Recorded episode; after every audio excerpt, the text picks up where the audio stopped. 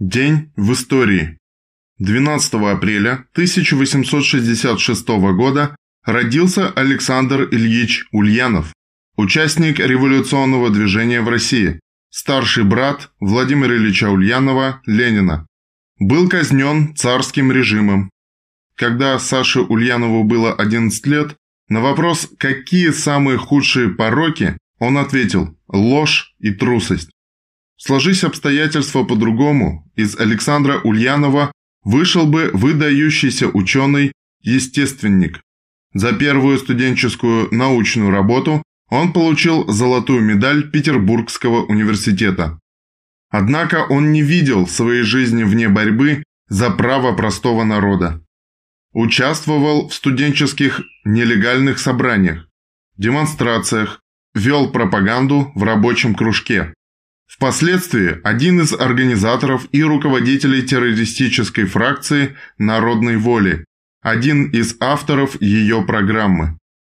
Один из однокашников Ульянова, студент-кубанец Семен Хлебников, утверждал, что любая из тургеневских или некрасовских девушек пошла бы за таким человеком на смерть. Но Саша не успел пережить большое личное чувство. Он был арестован в 20 лет, при подготовке к покушению на российского императора Александра III.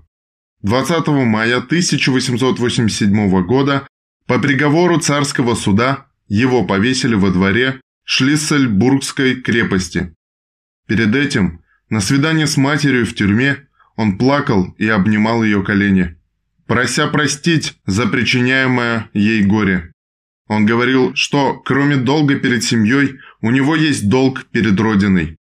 Он рисовал ей бесправное, задавленное положение Родины и утверждал, что каждый честный человек должен бороться за освобождение ее.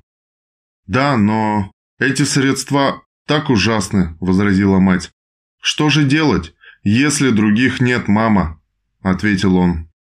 Перед смертью он просил принести ему стихи Гейны. Молодой прокурор, присутствовавший при свидании матери с сыном, не мог забыть ее, подавленную несчастьем, и его, поражавшего мужеством и трогательной нежностью. Саша отличался немногословием, однако, если ему приходилось отстаивать свои убеждения, становился красноречив, меток на определение, остер, он говорил, что нельзя осчастливить человечество корочкой хлебца. Саркастически утверждал, что самоусладительные беседы народных родителей дают мало. Граф Дмитрий Толстой, министр внутренних дел, докладывал, что Ульянов взошел на эшафот бодро и спокойно. Цитата. «Его вырвали из жизни, не дав сложиться окончательно этой даровитой личности. Он мелькнул как метеор на историческом небосклоне. Конец цитаты. 12 апреля 1919 года состоялся первый коммунистический субботник.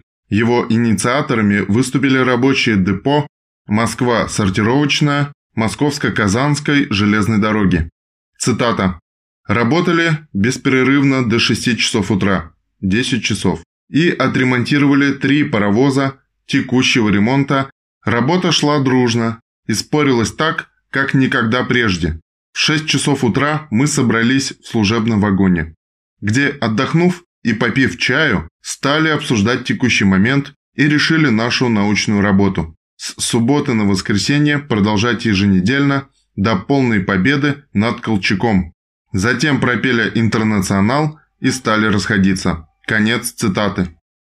В этот же день 1937 года родился Игорь Петрович Волк, летчик-космонавт, заслуженный летчик-испытатель СССР, герой Советского Союза.